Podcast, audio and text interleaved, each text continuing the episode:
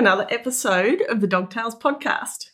Thank you. And I am here with a gorgeous young woman by the name of Devon, who is the manager at the beach house in Barwon Heads on the Surf Coast. And today we also have with us gorgeous little Chilly, who is a Purebred Italian Chihuahua. and she is tiny and she's just the sweetest little dog in the world. Now we couldn't kind of sneak your other dog in, Denver, who's a Purebred Australian Kelpie. how old's Denver? Denver's two and a half. Yeah. He's just a bit big to come in and out and play Yeah. for an interview. Whereas Chilly's probably I don't know, maybe the size of two coffee cups. And I'm serious, that's about it. Yeah, about that. About that. About that.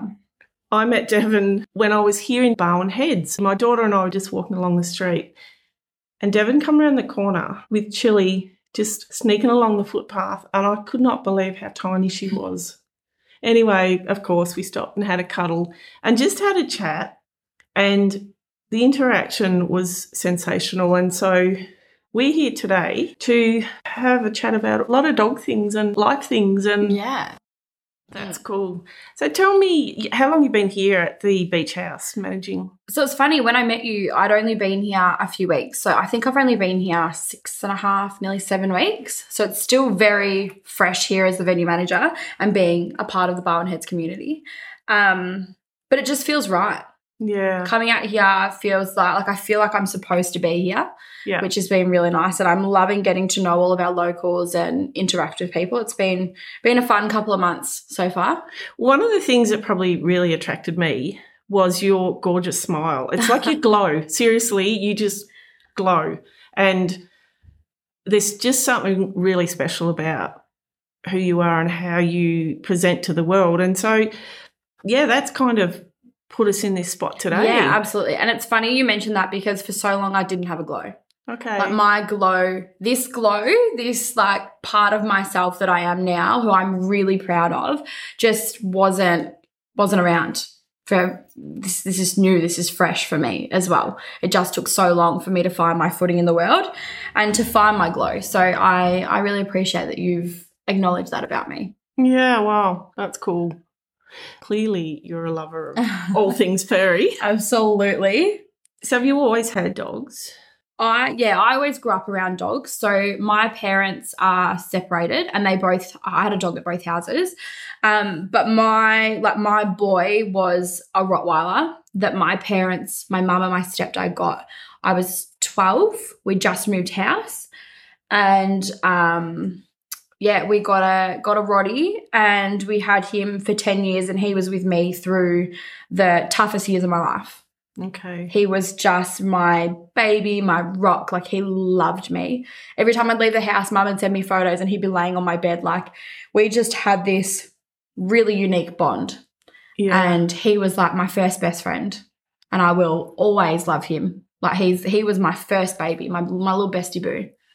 They appear sometimes to be quite stern dogs, but Mm. as I've spoken with other people about the Rottweilers, their nature is just beautiful. Oh, it's insane. I grew up when we had Odie, when we got him, my three sisters, my oh, I have three older sisters, and they were still in the picture. And they, the four of us used to walk the dog together. And it was like he was just out in front, like in protection mode. And it wasn't like he was going to attack anyone. It was almost like he was proud, and these were his four girls. And we, you know, everyone knew who we were when we walked around the place because we were well known within the community. We were big within the local sporting clubs. Um, and everyone knew who we were with our Rottweiler. We wouldn't go anywhere without our Rottweiler. Everyone loved him. I can imagine if anyone thought they were going to uh, cause havoc for any reason, he would have stepped in. It's funny, he had a really good judge of character. Like door knockers, some he'd be okay with, and others he would like his stance would be on, and he knew. Yeah. We once had the CFA come to our house and do a door knock, and we're very big on supporting the CFA. Um, the CFA once saved my mum's life, so we're very big on supporting them. And three, um, three fireys came in the truck, pulled in our driveway. Two got out, and he would not let the third one get out of the car. It was just like a judge of character, and he was just like, "No, you." You're not supposed to be here, but the other two got out. We interacted with, we donated, we helped them. Like, but yeah, just one, and Odie just knew Not, no, Man, absolutely not. Yeah, he was just such a good judge of character, that dog. They are so cool. Oh, I love that. I Mm. just love that. They know more and they're they're quicker to be intuitive around that Oh, yeah. often than what humans are. Absolutely, yeah, absolutely. He was he was onto it, and he knew it was it was even down to I remember being like maybe thirteen or fourteen, and my eldest sister was like 18, 19. and she'd bring boys home Mhm. to meet the family, and some would be like straight through the door, and others would be like Odie would just have not a bar of it. He'd be like, absolutely not, you're not coming in the house. Who are you? Like, yeah, it was. Um, he was a very good judge of character, very good judge of character. yeah. That boy. So how long did you have him for, did you say? We had him for 10 years and he um he ended up getting cancer in his bones, in his front legs. And it's it's actually quite a unique end to his life and it's something I'll never forget. I hold it very close to my heart. I was still living at home with my parents at the time. I was 20 what would I have been? 22, 23. It was just before I moved down to the Bellarine. And he got cancer and I we lived in a, house that was split level. So the Mhm. back half of our house was split level and I lived in the bottom level. Um, I had like a little self-contained area down there. And Odie couldn't get up and down the stairs to the main level of our house. So he just existed. He lived in our backyard and in my bedroom. And that was it. He spent the last few months of his life just existing with me. And he had his own little spot next to my bed on the floor, and I he used to sleep on my pillow. So I gave him my pillow for the last few weeks of his life, and he'd sleep on his bed, yeah, right down next to me. And the last night we knew we had to get him put down, and it was awful. Like it was Oh, awful. wow. But he knew it was like he, oh, I'm going to get emotional. He knew that it was going to be the last night of his life. And he jumped up on the bed next to me, which is something he hadn't done in months because he couldn't, his legs just couldn't. And he jumped up on the bed next to me and he spent all night and he lay with me all night long. And we had him put down the next day. And it was the most beautiful thing. Like, it was just the best way to spend the last night of his life. Oh, that's But he was so special to me. So special. yeah. Yeah, they, yeah, it was it was like he knew he knew that he was leaving and he knew he wanted to spend that like last night with me. yeah. And um yeah, we did and it was really beautiful. They just leave such a hole. Yeah. Thank you. Sorry, that could, fishing for a tissue that- now. that could be a mum tissue. I Oh, don't that- know. I, It's so fine. Any tissue is good. I just love my dog. I've never forgotten that. It was just the most beautiful thing. He he just knew. He knew that he was leaving Earth the next day. wow. Yeah. They do leave a big hole, don't they? Oh, crazy. And look, as you're just a little bit teary at the moment, young Chilly here is just looking up, wondering what's going on with mum. Oh yeah, you're having a little snooze and now mummy's a bit mummy's a bit emotional. Now, look, I just have to add in here when I met Chilly that day, Chili was so tiny that she was in a sock with the end cut off as So- a little jacket. yeah, the day I picked her up, I really wanted to pop her in something because she was a bit, well, she was chilly, she was cold. Nothing fit her. Absolutely nothing fitter. So we went to the $2 shop and we got a pair of pink socks with purple eggplants on them. And we cut the end off and cut some little armholes in, and that was that was that. That was Now that. she has her little sock jumper that she wears. It's a bit tight on her now. She has grown a little bit. It was a children's sock, so Well, that's what she had on the day that I met her. It was just so sweet. so sweet. yeah, so cute. What happened for you after that time as far as moving forward? Did you get another dog after that time? I think everything changed at that point. I have a very rough background at home with my family. And I think losing that rock in the home really made me realize that where I was wasn't a great situation. Yeah. I didn't have that support anymore. Yeah. So I got out. I, I moved out. I actually moved in with um, my high school best friend's family. They had previously taken me in on many occasions when I'd had issues at home. And they always had Dobermans. And so their mum, Amanda, who is like my mum, she's the most beautiful, inspiring woman. I just, I adore her. She's done so much for me. She always had show Dobermans. She's got Australian champions and she's always had Dobes. She's bred them. They had one Dobe and she passed away. And then I was sort of around in that period. But when I moved back in with them, they had just got another one. And her name is Lex. And she became like my Odie. Okay. I would come home and like the boys would be out working on their cars or you know, everyone would be doing their own thing. You'd find me with Lex every single time. As soon as I got home, it was go home, have a shower, get changed, play with Lex. It's like she became my little bestie while I went through some really intense stuff. Do you know they don't they don't judge. They don't say, "Oh, you're having a shit day, so I'm going off somewhere else now. You can deal with this on your own." Mm. They're just there. They They, just don't ask questions. They're just there, aren't they? That's it. That's it. And having that dog to come home to, like even now, Lex is still around. And I haven't seen them in a very long time, but every single time Lex sees me or hears my voice, she knows exactly who it is. Yeah. And it is just so special because she got me through some some shit. Like she just, yeah. they're very intuitive, or very.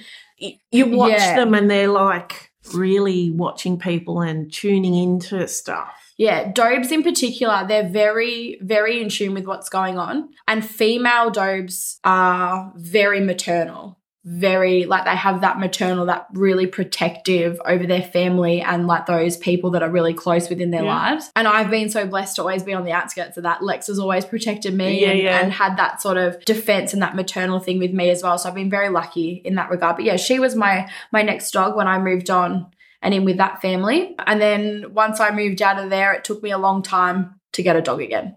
Okay, A long time, like five years. sure. Yeah. And was that by choice that you didn't get another dog, or I think it was a big part of it was situational. sure? Going from house to house and not really knowing where my place in the world was was very hard for me.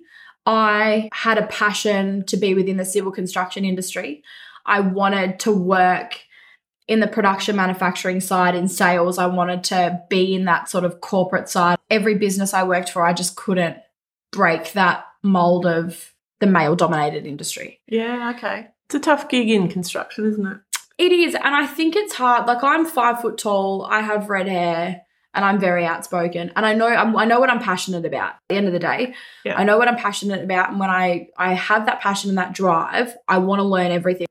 And I'd always worked in hospitality on the side, but those five years between then and now were so tough and I went from job to job and I just tried to find my footing in an industry that didn't want me there. I was so hell bent on breaking that barrier that I feel like I lost myself and I tried to change who I was. Okay.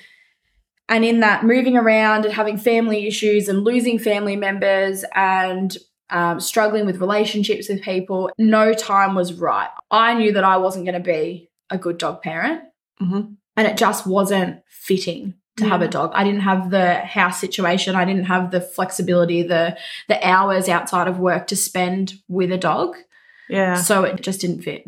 And I think having that insight is Mm. really important because sometimes people, when you're in those that mindset, the thing you want is a dog there to be Oh, everything for you. But to Every day then, of the week. yeah, Yeah. but then to have the insight to know that that's not okay Yeah. is eh, that benefits your dog. Oh, greatly. You can't have them and just keep them in the yard and never No. spend any time. And then people wonder why they get angry and dig and all that. But you have to be able to put that. Yeah, that's it. You've got to be and attention. proactive. It's like having kids. Yeah. It's just like having kids, honestly. Like my life when I got dogs became about them and not about me. I had to make sure I was up in the morning to take them for walks and I'm home at a reasonable hour so that I can do things. I stopped going out and staying at people's houses because all I wanted to do was come home to my dogs. Getting Denver was a very impulsive decision and Mhm. one that I do not regret at all. yeah. And- so that was two and a half years ago, you said. Two and a half years ago. So he was born in March of 2020. I had inquired with a breeder out in Port Campbell about getting a working dog. I'd always wanted a working dog. My friend had them. He um, showed them. He used to do like a trials with them out Mhm. on farms and all sorts of stuff. And I was like, that is a world I want to be in. Like that. That was something that I was really passionate about wanting to do. So I'd inquired with a breeder of working dogs out in Port Campbell, and I wasn't supposed to be getting a puppy until November, which gave me I think at the time I inquired in February, so it gave me a good 10 months to sort of figure out my footing and, and get a house set up and all that sort of stuff. She called me one day very randomly in May and said, I have a puppy that no one's picked up. The guy that wanted him and now wants an Australian Shepherd doesn't want a Kelpie. Do you want him? And if you do, you can have him for $1,000 today. And I just went, oh, that's that's a big decision to make. Um, but off I trotted in the car, went straight to the bank, grabbed cash out, and hit the road. And I, Of course yeah. you did. and I just started seeing a girl at the time. I'd only just come out as a lesbian, as gay, and Yeah. a part of that community. And she was like, "You're crazy. Don't get a dog." Okay. And I just went, I'm not going to let anyone tell me what I can and can't do. And if this is what I want, this is what I'm going for. And I've always been the same way. Mhm. And I got down there and I had a look at him, and it was just love at first sight. He was just delicious. He was like a little black potato with legs, and I just fell in love.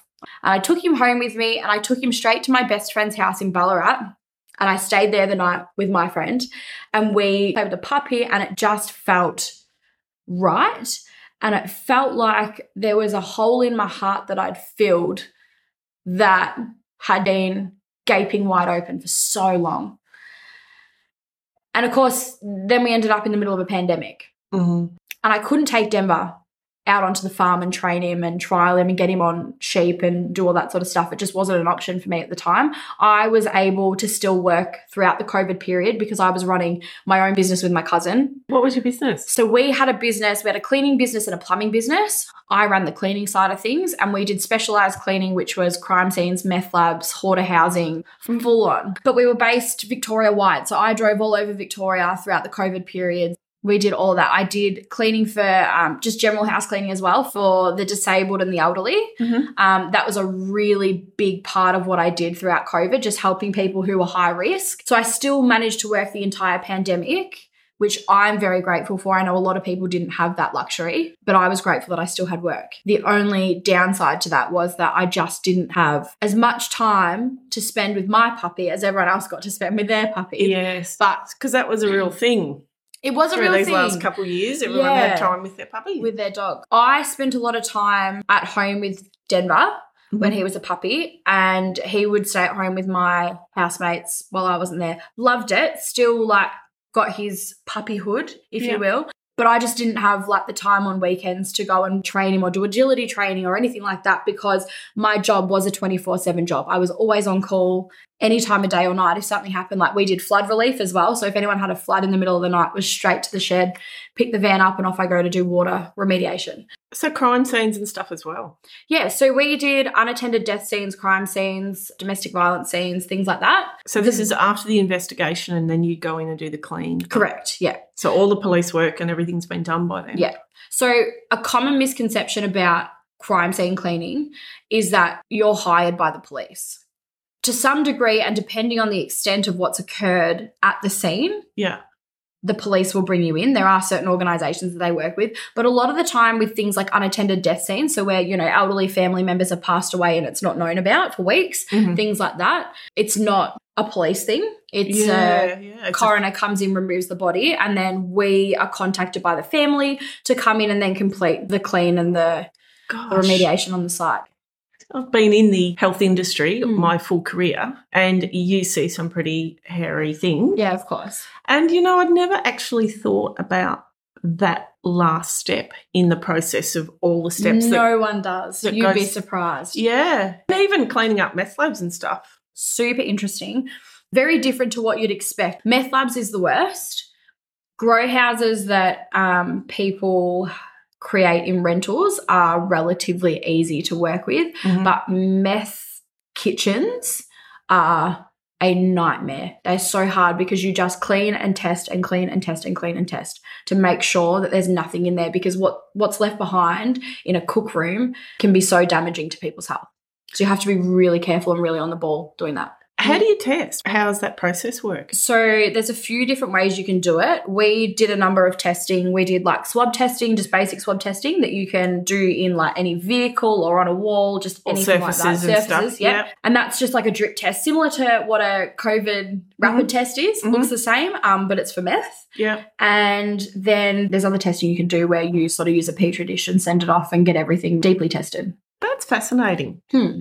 You often see maybe the police going in or somebody else going in and, Mm. and never really thought about that process to that degree. The cleaning side of things is very interesting. I was the biohazard girl. My staff never had to deal with anything that was too full on, I would always go in first and do the nitty gritty, whether it be at a crime scene or in a hoarder housing. Hoarder houses were hard. Hoarder houses were really hard.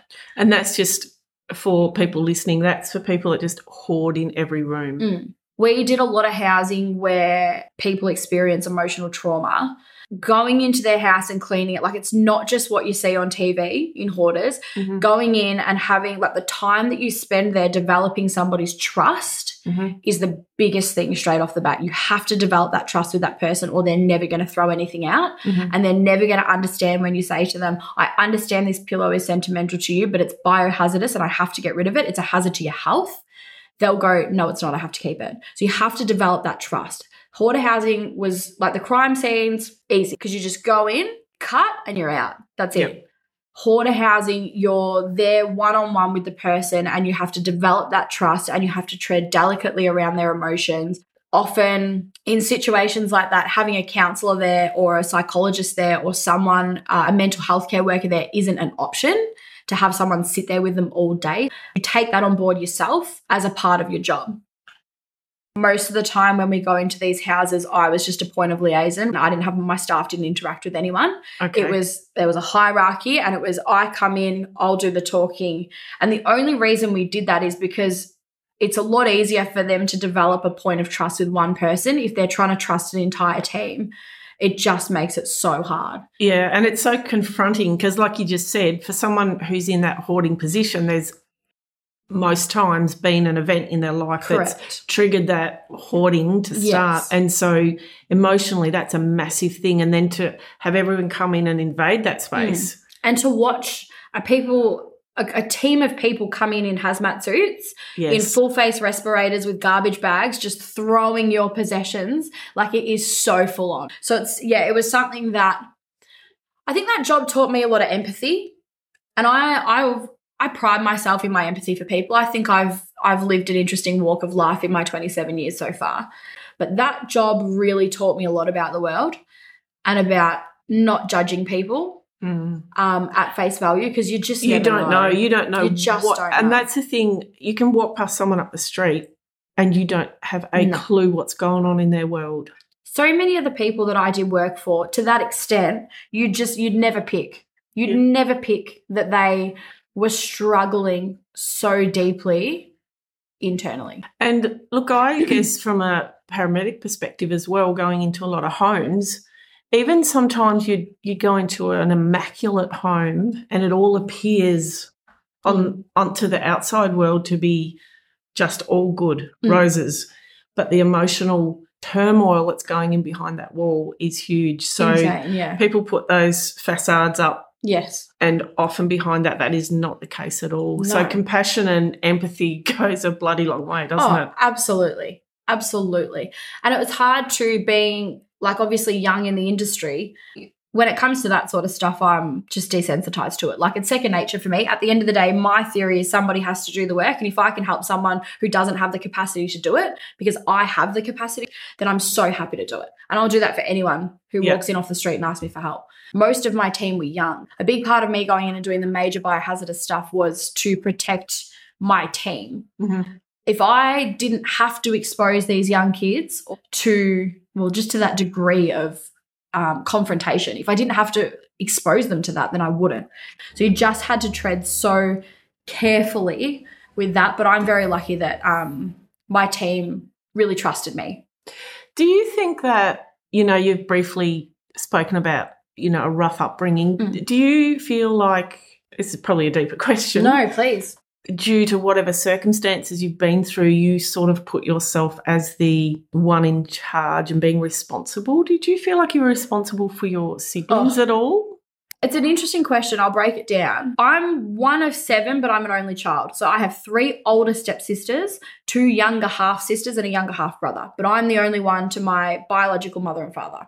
So my older siblings, I lived with my mum and my stepdad my entire life. My older siblings weren't there all the time. It wasn't a matter of me sort of protecting them or feeling like I had to step in. It was more that I didn't have a choice and I was that punching bag for my parents and I was that outlet for them because no one else was there. So I've always had that sort of responsibility and that weight on my shoulders. Okay. that if I don't cop it, someone else will. So I grew up with that and that was okay. And I've made my peace with that.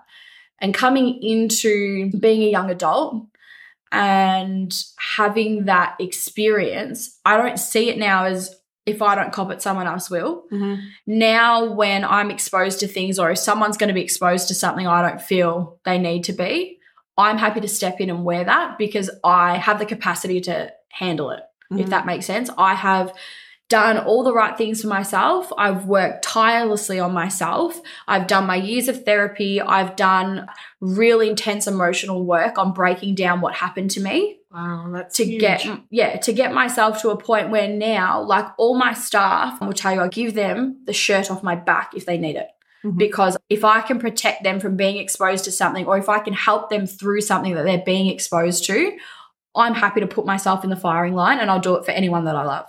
In saying that, you've got strong boundaries about caring for yourself now, though. Oh, absolutely. Because sometimes, and I just know this from an ambulance perspective, same sort of deal. You're always in the firing line. Mm. Everyone's running away and you're running in. Yeah. And I guess through the years, I've had to learn some pretty harsh lessons about self care. Where are my boundaries? Where am I self sacrificing? And when am I in service? And it doesn't matter what your experiences are, whether they're through something that you've been through or through your career. And you sound like you're lucky enough to have learnt that a lot earlier than I did. But it's so important to care for yourself. To be honest, I think I'm lucky I've made it to 27. Yeah. And a lot of people that know what I've been through over the years will tell you the same thing. I don't think any of the closest people, like within my inner circle, have not once said to me, I don't know how you made it through.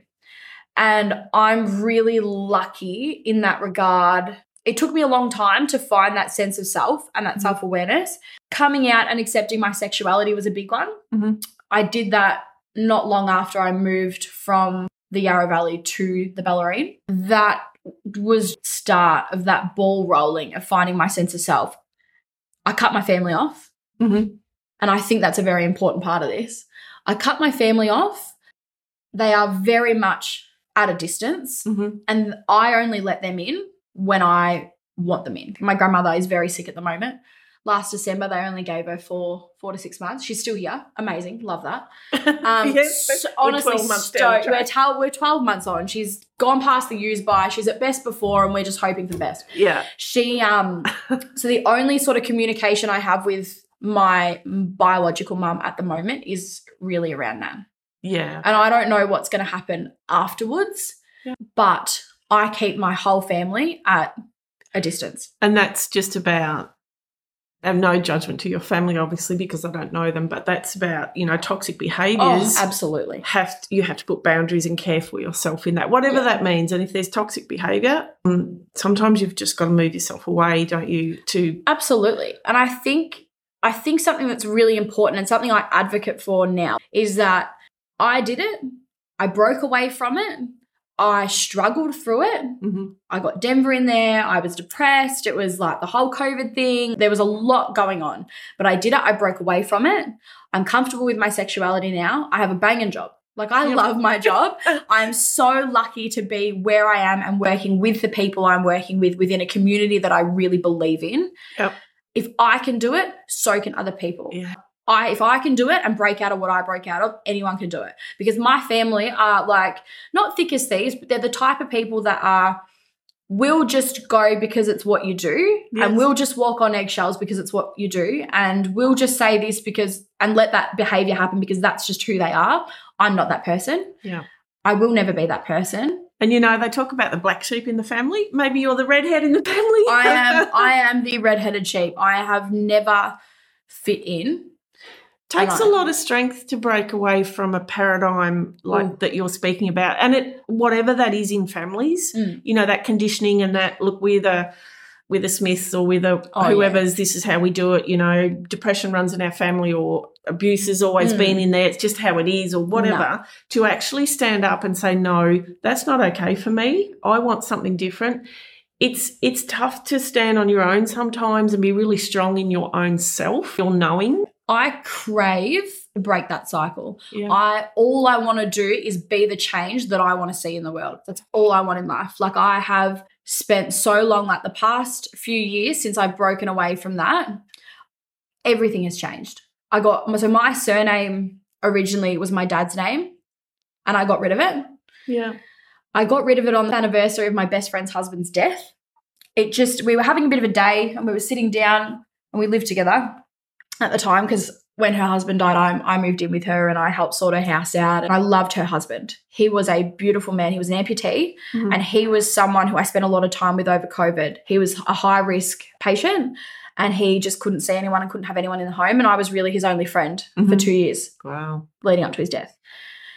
And it was the anniversary of his his passing, and I was sitting there and I, I just felt a shift. And Zach passing away was so sudden and it shouldn't have happened. And it changed everything for me. It just gave me a whole new perspective on life. And I had never been happy with my name. Mhm. And I'm big on names. Like people taking other people's surnames, that's like a legacy you're willing to uphold. You're taking that on board and you're making it your own. Mhm. I didn't feel like a representative of what my name was. Mhm. I didn't feel like I fit into the mold that came with that name. Yeah. And I got rid of it, changed my life. I'm now just Devon Charlotte. I'm so proud just to be that because that name is going to do big things in the world, even if it's just within a community, even if it goes no further than the Bellarine. From what I've seen and the gorgeous energy that you are in, you're already doing that. You've already stepped into yourself. I've really found these changes. I wrote a letter and cut my family off, and I changed my name and I accepted my sexuality and I met somebody. These little changes, like when I started to come back to the roots of who I wanted to be as a person and that person that I craved to be, that, that change in the world, when I started to follow that path and forget about the judgment of others, it just brought something out. It lit a fire in me absolutely lit a fire in me. Do you feel like you're remembering who you should be Yeah. in this process? oh, absolutely. Absolutely. And the, I think during life, you talk about like when we've been like conditioned or we fit into other people's judgments or we do this because that they'll think that's okay and I'll be mm. accepted if I go this way. And it's like we pull ourselves so far away from self Oh, yeah. that we're totally lost. We don't even know who we are. And the more we come back and touch that part of us that is us, Mm. our heart and our soul, it's like, oh, hi, well, Yeah. you're pretty cool. I've been waiting for you. Or I if you want to hang out with yourself. Yeah. And when you do that, that sense of isolation and loneliness and that big hole in your heart Mm. as well starts to diminish. It's because we get so far away and to come back and re remember and start stepping in is just the most incredible thing I reckon you can ever do. The best way I can describe it is if I walk into a room and the room is the life that I'm creating for myself at the moment, I have arrived. I feel like I have finally arrived. I am at the start of my journey and this this self-discovery like I've got the foundation now. That found that really strong foundation, the direction, the roots of who I wanted to be that I lost for so long, I'm back there. I have arrived and I'm like so ready to just take on the world now. It's just been game changing. Absolutely game changing. It's just such an inspirational story. You know, so many people spend their entire lives hoping to find themselves. Mm. And it's not easy. No. It is not, No. it, and it's like I said before, it's quite lonely and isolating Mm. as you're going through that process. And I guess these beautiful dogs of yours Mm. have helped you with that process. It's been really eye opening. There's a bit of sass about me when it comes to things like this. If somebody tells me something and says you can't do it, Mhm. I'll do it better. Or down that career pathway of the civil construction thing, it was always, well, anything the boys can do, I can do better. And if I can't do it better, I'll have a red hot crack. Mhm. Everyone told me that I couldn't. And I was constantly told by one particular person in my childhood that I was just never going to be good enough. I was told that I was deluded. I had a warped perception of reality. I needed to be medicated. I needed professional help. And it was just constant. It was it was just constant. I thought I was crazy for so long. And it was it was just drilled into me to the point of where if someone called me crazy, I would turn around and want to throw hands because Mhm. it just triggered me. I was called a dyke growing up, like as an as an offensive thing, and I've just completely taken that power back, Mhm. and I own it, Mhm. and I love it, and I am crazy, and I'm crazy passionate about what I do.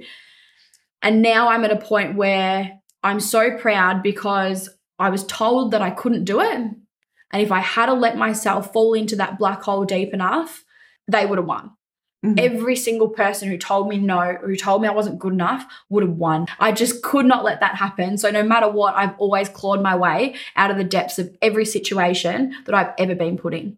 And I'm so proud of myself for being able to do that. And for now, being able to help other people, especially young women, I'm so big on that. Being able to help other young women claw their way out of their current realities to just create something better for themselves. Power to them. All my girls that have ever worked for me will tell you the same thing that I am like their biggest supporter because I think it's so important to nourish the young female mind and teach them that there's more to life than what they're going through at the moment. And if you're going through something or if something happens to you, you don't have to go through it alone and you can bounce back better than ever. I am the best version of myself that I've ever been.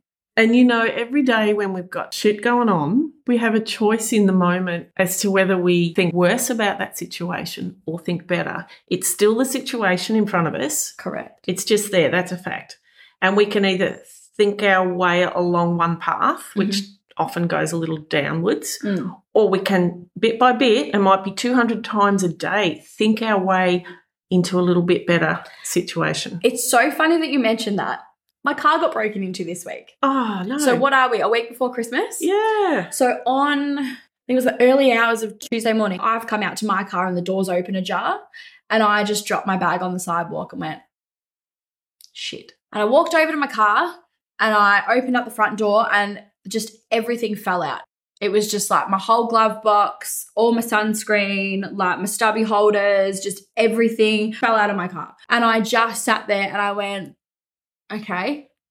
And it's my own fault. I left my wallet in the car overnight. And I don't normally do that. I don't normally carry my wallet. But the one day that I did, they took my wallet, they got a taxi from where I was to a local 7 Eleven, and they made like a heap of transactions under $100 and wiped out my everyday account. So I am short a couple thousand dollars a week before Christmas, and I just don't care. It's been the strangest experience because I am in a place in my life where money is just money. I can earn it back. They're going to give it back to me anyway because it's a fraudulent thing that's occurred. Out of pocket for Christmas, New Year's. It was just one of those things that I thought, geez, like this would, a few months back, like the start of this year, that would have broken me. Absolutely would have broken me. And now I'm so comfortable with what's going on that, that that's a blip on the radar. Isn't that incredible when we have a situation happen and you you realize I know what I don't want. I'm not sure what I do want in the moment, but Mm. I I understand that that's not what I want to happen. But being just recognizing that and going, "Oh, okay, well, that's okay."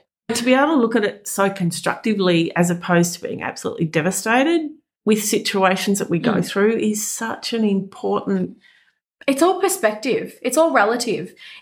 I'm now working in one of the busiest tourist towns in Victoria, and the next six weeks for me are going to be absolute chaos. Mhm. But something I always tell my staff is if I'm not stressed, you don't need to be stressed.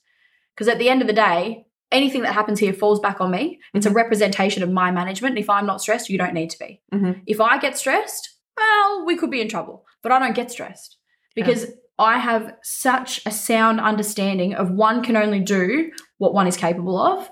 And if you are doing your best and you're giving me your best, well, like I can't ask for more than that. Yeah, I I, can't I, ask think that's a really valuable thing, and probably something I had to learn too through Mm. ambulance as well. Is that it gets a bit wild out there, and the jobs are coming in one after the other, Mm. but you can only do your very best Yeah. in that moment that you're in. And not taking on all the stress of everything outside of you because you go nuts. You just Oh, can that's only it. do You can't wear it. you can do one job at a time. So learning that at an early age, fab. I yeah, I'm very grateful, and I don't know what sort of higher power gave that to me. I believe that I was put on this journey and I'm on the path that I'm on to be able to spread that awareness and show people that you can do it. You can do it at a young age. You don't have to be 45 or in your 70s full of regret, you can be 27 and cut your family off and live your best life at a young age. You can not miss out on all the things that you think you're going to miss out on. Like it's just so possible. Like I'm relatively new to this. I'm surprising myself here. But um well, you're doing a hell of a I job. but anything is possible if you put your mind to it and it's the corniest thing ever, but it's just so true. It- there's absolutely nothing corny. Mm. If you're prepared to look at your belief systems, Oh yeah. which are created very soundly when you go through big situations Yeah. growing up, especially. But if you're prepared to look at those beliefs about that, put them on the table, challenge them, Mm. and go, you know what, this doesn't serve me anymore. This belief that I'm not worthy and I'm not good Mm. enough and I'm crazy and all that. Yeah. No, actually, thank you, but no thanks. I'm going to believe this. Yeah. And in shifting that belief system and your perspective, changes the absolute trajectory of Oh. where you're heading. I'm so big on breaking through that barrier and that norm and that acceptance of what is What should just- be, what yeah, the- that's it. So big on breaking it. Don't have time for it. If someone comes to me, and people come to me a lot with some very random, just obscure things that are happening in their world, I never back down from a challenge to assist and support. And because I just think like no situation is too big if you have the right support network. Your perspective and your outlook on something can be something someone's never heard, yeah. and it will ignite a fire in them. Oh, I totally agree. It could be one or two words that Mm. someone says to you. Yeah, game changer. All of a sudden, you're off to the left instead of the right. I believe that 100%. Where to for you and your dear little It's so interesting. So what have I had? I've had Chilly now for well, I only just got her when I met you, so I've only had her for four-ish weeks. I think it's been now. I have plans here. The owner and I have got this agreement that this is just going to be a well-oiled machine, and if I'm not learning and I'm at a standstill, I've got to go further. So the Bear in mind, there's times where you can pause and oh, enjoy. oh yeah, You can pause and enjoy. it's sort of it's funny trying to find that balance when you're so hungry like I am. I've got big dreams. Every hospitality job I've ever worked in on the side of my full-time job Mm-hmm. has I've always ended up in management. So coming into this just felt natural. But my job feels like a hobby. Mm-hmm. And I always heard that, you know, do what you love and you'll never work a day in your life. And I am just so passionate about making the most out of businesses for people. I love that. My goals are to have my own businesses one day that create safe spaces and healthy work environments for people. I'd love my own non for profit. And I'd love to be able to give back to people like my housemate that I'm living with at the moment Yeah. who is she has about 10% of her vision vision she's legally blind Okay. so i would love to be able to give back to people like her who crave that independence but there's just such a void in the community and within the work workplace for people like her giving back is really big on my radar Mm-hmm. i don't need to make millions to feel good about what i'm doing with the world it'd be nice but it'd be nice to do it in a non-for-profit space as well I have no doubt that you will achieve everything you've just said. No doubt at all. success for me isn't measured in dollar signs. It'll be measured in, you know, how well a business runs. Are my staff happy? Am I able to provide for my family? My Mhm. family being myself, my partner, my dogs. Mm-hmm. Am I able to, you know, comfortably keep a roof over our heads and keep fuel in our cars and food on our tables? That's success for me. I'm, I'm just happy doing that. I strive to do the best that I can and build the best that I can. Running businesses and having happy staff and creating happy people, strong, independent men and women, you know, the queer community, people with disabilities. Like, I want to create a safe space for people who are just people. And I think in the last few years, when there's been a lot of direction to think this way or being told to think that way or do this or Mm. do that, I, I'm sort of seeing a lot of people say, oh, look, you know, I really want to think for myself here. It's nearly like some of that's been taken away and people are, are, are wanting to, they know what's right for them. Yeah. And so stepping into that's a really important part of just anyone's life is to be strong about what they believe is right for them. Yeah. And that's not about you know, harming others in the process. No. It's just being strong in yourself. And that's that whole thing of coming back to your own heart again. I've already done the hardest. The hardest thing I was ever going to have to do in my life was break away from my family, Yeah. and I did that. Mhm.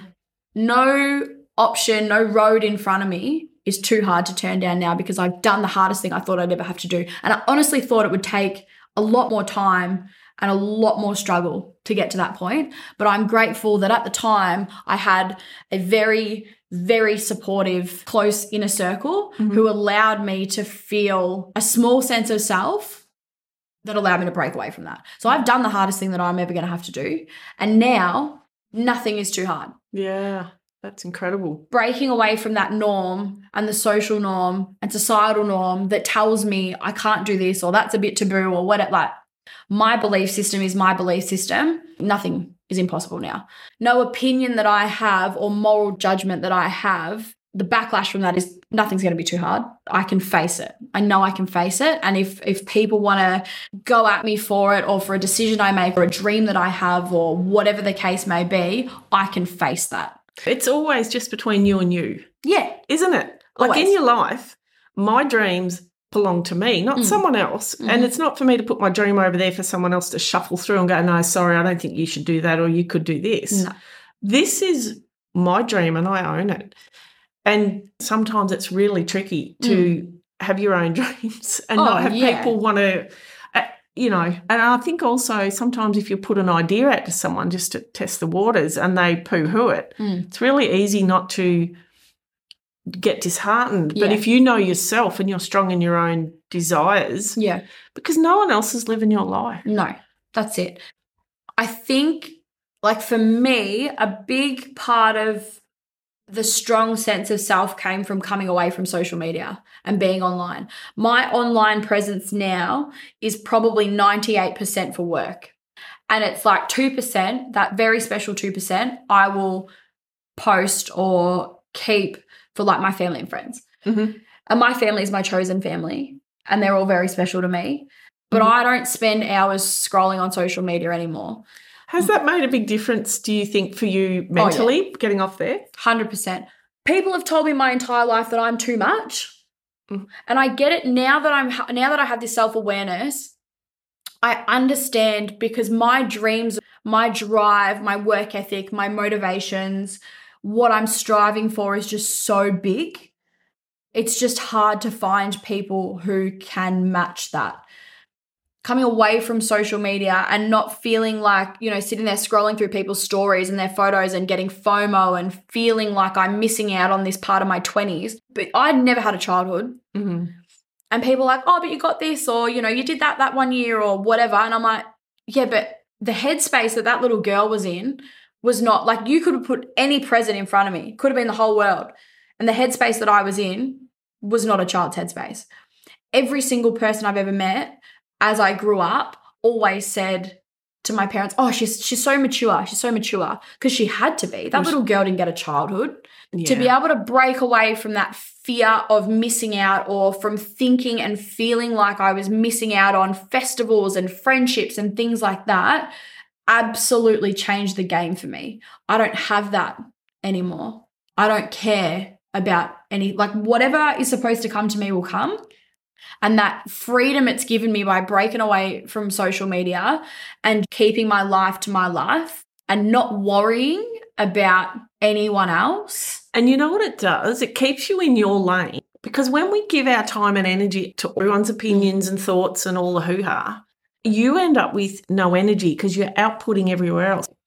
When you stop that and bring your energy back into yourself, all that that you gave out everywhere now belongs to you. Mm. So you've got this whole resource of energy for you to do what you need to do. It's actually a really important thing to understand how much we drain our energy out there to all these other subjects. Someone once told me this, and I was at a very fragile, very delicate part of my life. This was probably one of the biggest things that helped shift my perspective.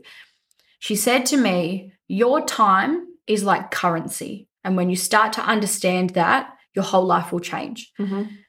Your time is so valuable. And if you are giving your time out to people who don't appreciate your presence and your, your currency that you're giving them, it's it's just a waste. your time is so valuable. It's it's more valuable than money. And I stand by that. And when you start to see your time as currency, like why was I giving my time to people that only wanted to party with me? I wasn't the best version of myself back then. People were abusing the fact that I loved a good time, but I was just masking and drowning myself because it was it felt like the only way that I could have friendships was to go out and party and do stuff. Mm. And when I started viewing my time as currency and saying, no, you're not getting my Friday night anymore. I'm going to do me on a Friday night. Or no, you can't have breakfast with me because I know it's only because you want me to buy you breakfast or little things like that. I started viewing my time as currency, my perspective on life and my perspective within the business world completely changed. My time is so valuable. I will not give it out to any Tom, Dick, and Harry. I keep it, I reserve it, and I will only give it out to people and to sources that I feel are worthy of my time. And it sounds like for people who aren't in that mindset, it's going to come across as a really arrogant thing. But for people who understand or who want to make that change, when you start viewing your time as currency, it will change your life. My time is valuable. Don't waste it. Your time is valuable. Don't, Don't waste, waste it. it. I totally agree. Mm. And we spend so much time fluffing around for other people and being people pleasers. Yeah. But all that does is drain you and you've got no time and no energy. So the minute you turn that tap off Mm. and put that protection around you and build that safe space to give out your energy and your time, like you say, Yeah. your world Oh. absolutely changes. Granted, Chilly, my sweet little Chilly the Chihuahua, she was she came out of nowhere. I'd always wanted a chi for Denver. I just connected with a breeder really randomly and I said, like, I'm looking for this, and she said, I've got one. And I just wasn't expecting it. A couple months ago, when I made the decision, I was at a point where my heart was just so ready to let someone else in. Yeah. And I didn't want it to be a person. I wasn't looking to be with a person or with another person or to give my time to another person. I wanted another dog.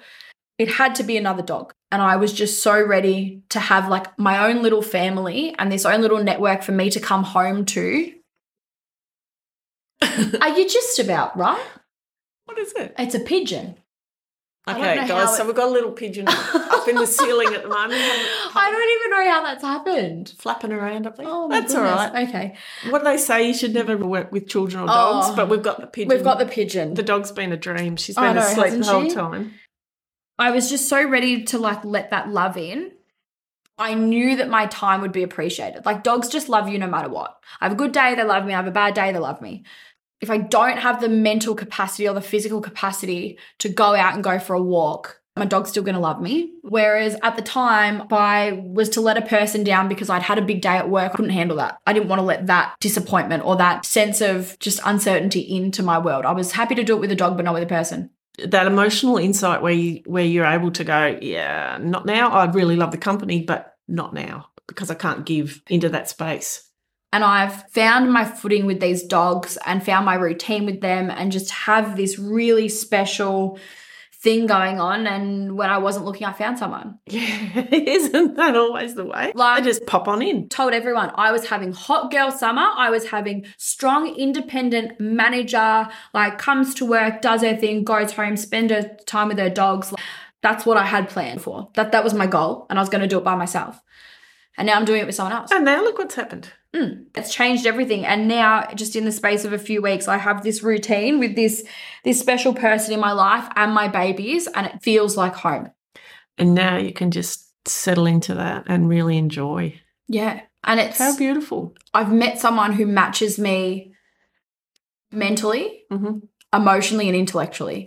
But you look at the incredible amount of work that you've done on yourself to lift your energy, Mm. let go of stuff that didn't serve you anymore, put boundaries, really strong boundaries in place with people in your life, and you vibrated up into this spot and you're Mhm. humming along. And who comes along? Somebody else in the same space. A hundred How cool is that? i'm really big on if someone or something comes into your life and it doesn't enhance your vibration wipe your hands clean of it if you meet somebody and they're not enhancing your vibe and pushing you to be better and do better or supporting like your foundation if you don't find someone who supports that who supports the long hours that you're working or supports your dream and your vision to go somewhere if they're not enhancing that why give your time to them Yeah. and out of nowhere, I've got my perfect little world going on in my head and I have my summer planned. And instead of meeting someone who challenged me in a negative light, I've accidentally met someone who supports my goal and supports my dream. And that's the cool thing. That's your tribe there, Yeah, isn't it? it Yeah. really is. It's been a game changer and it's very fresh and very new. I've managed to find a good balance at the moment and I've managed to find someone who respects the hustle, Yeah. essentially.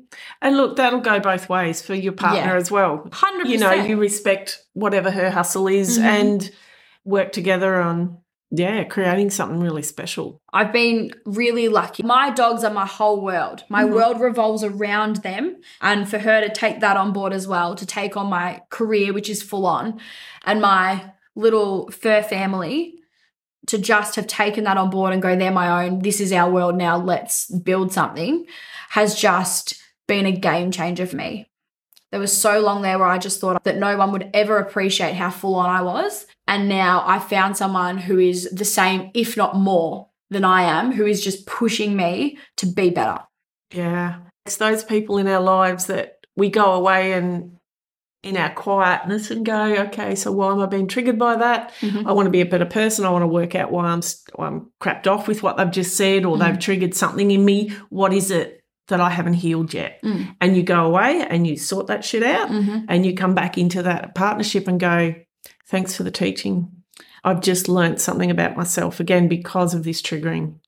My previous relationship, which I wasn't going to speak about, but it feels necessary. My previous relationship was very eye opening and life changing for me because that was like my coming out, Mhm.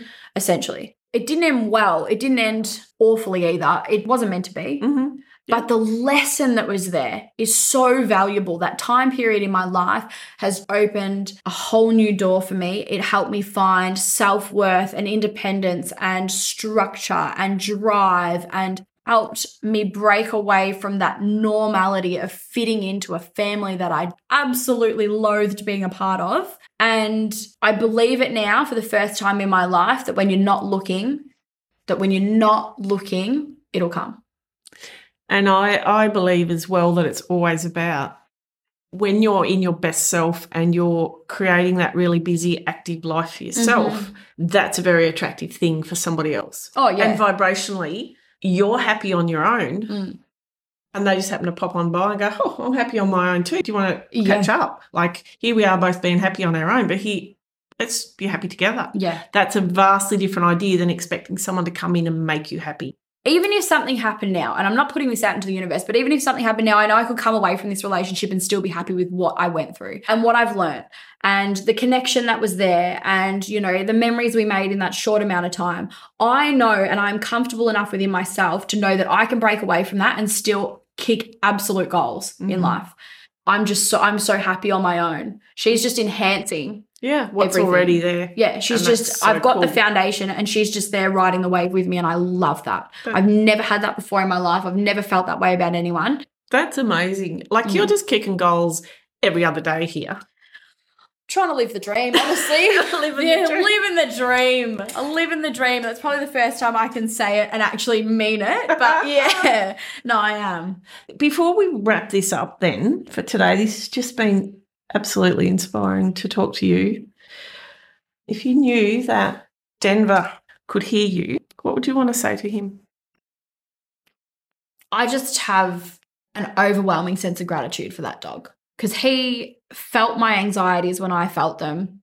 He felt my bad days. He rode that wave with me. And I just have an insane sense of gratitude for that little boy. Mhm. He is my whole world. And I love him so deeply. It's just thank you.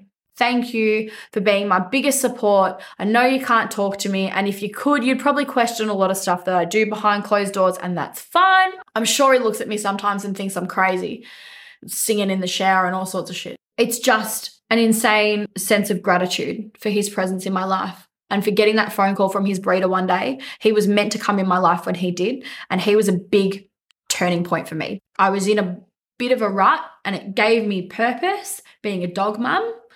And I took him and just started thriving. Wow. I felt like he gave me my life back. He gave me the the hours in the day that I didn't know what to do with. He gave them back to me because I spent them with him. Mm. The time I'd spend alone scrolling through social media, I didn't have to do that anymore because we like go to the park, go for a run, go for a hike. I'm so thankful that I'm I got him and that I'm his mum. yeah, that's just absolutely beautiful. And this little Chilly here, This little one's given me a new appreciation for life, haven't you? You've just really shown mummy that there's more to life than existing and having dogs for fun. Bringing her on board created a real sense of family for me.